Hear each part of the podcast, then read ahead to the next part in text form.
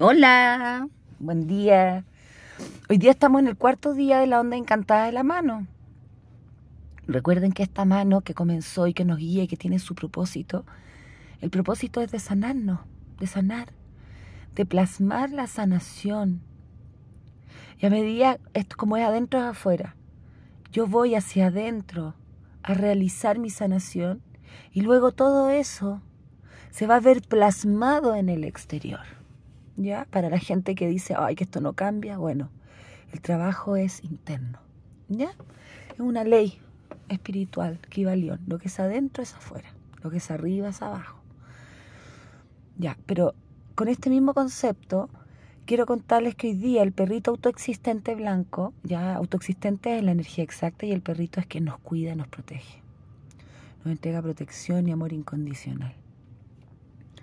Entonces cuando yo digo lo que es adentro es afuera, este perrito viene a purificarnos interiormente, a hacer que observemos la información interna, observemos nuestras emociones, nosotros ya em, estamos en ese camino de comprender que hay muchos miedos y hay muchas emociones que están y que tengo que descubrir, ¿ya?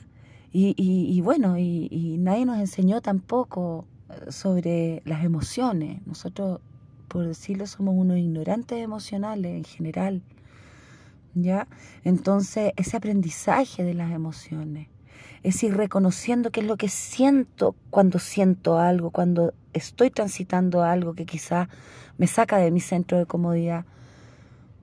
Redescubrir qué es lo que siento, ponerle un nombre y trabajarlo es lo que nos invita a hacer el perrito. ¿Para qué? Para que haya una transformación interna porque lo que es adentro es afuera.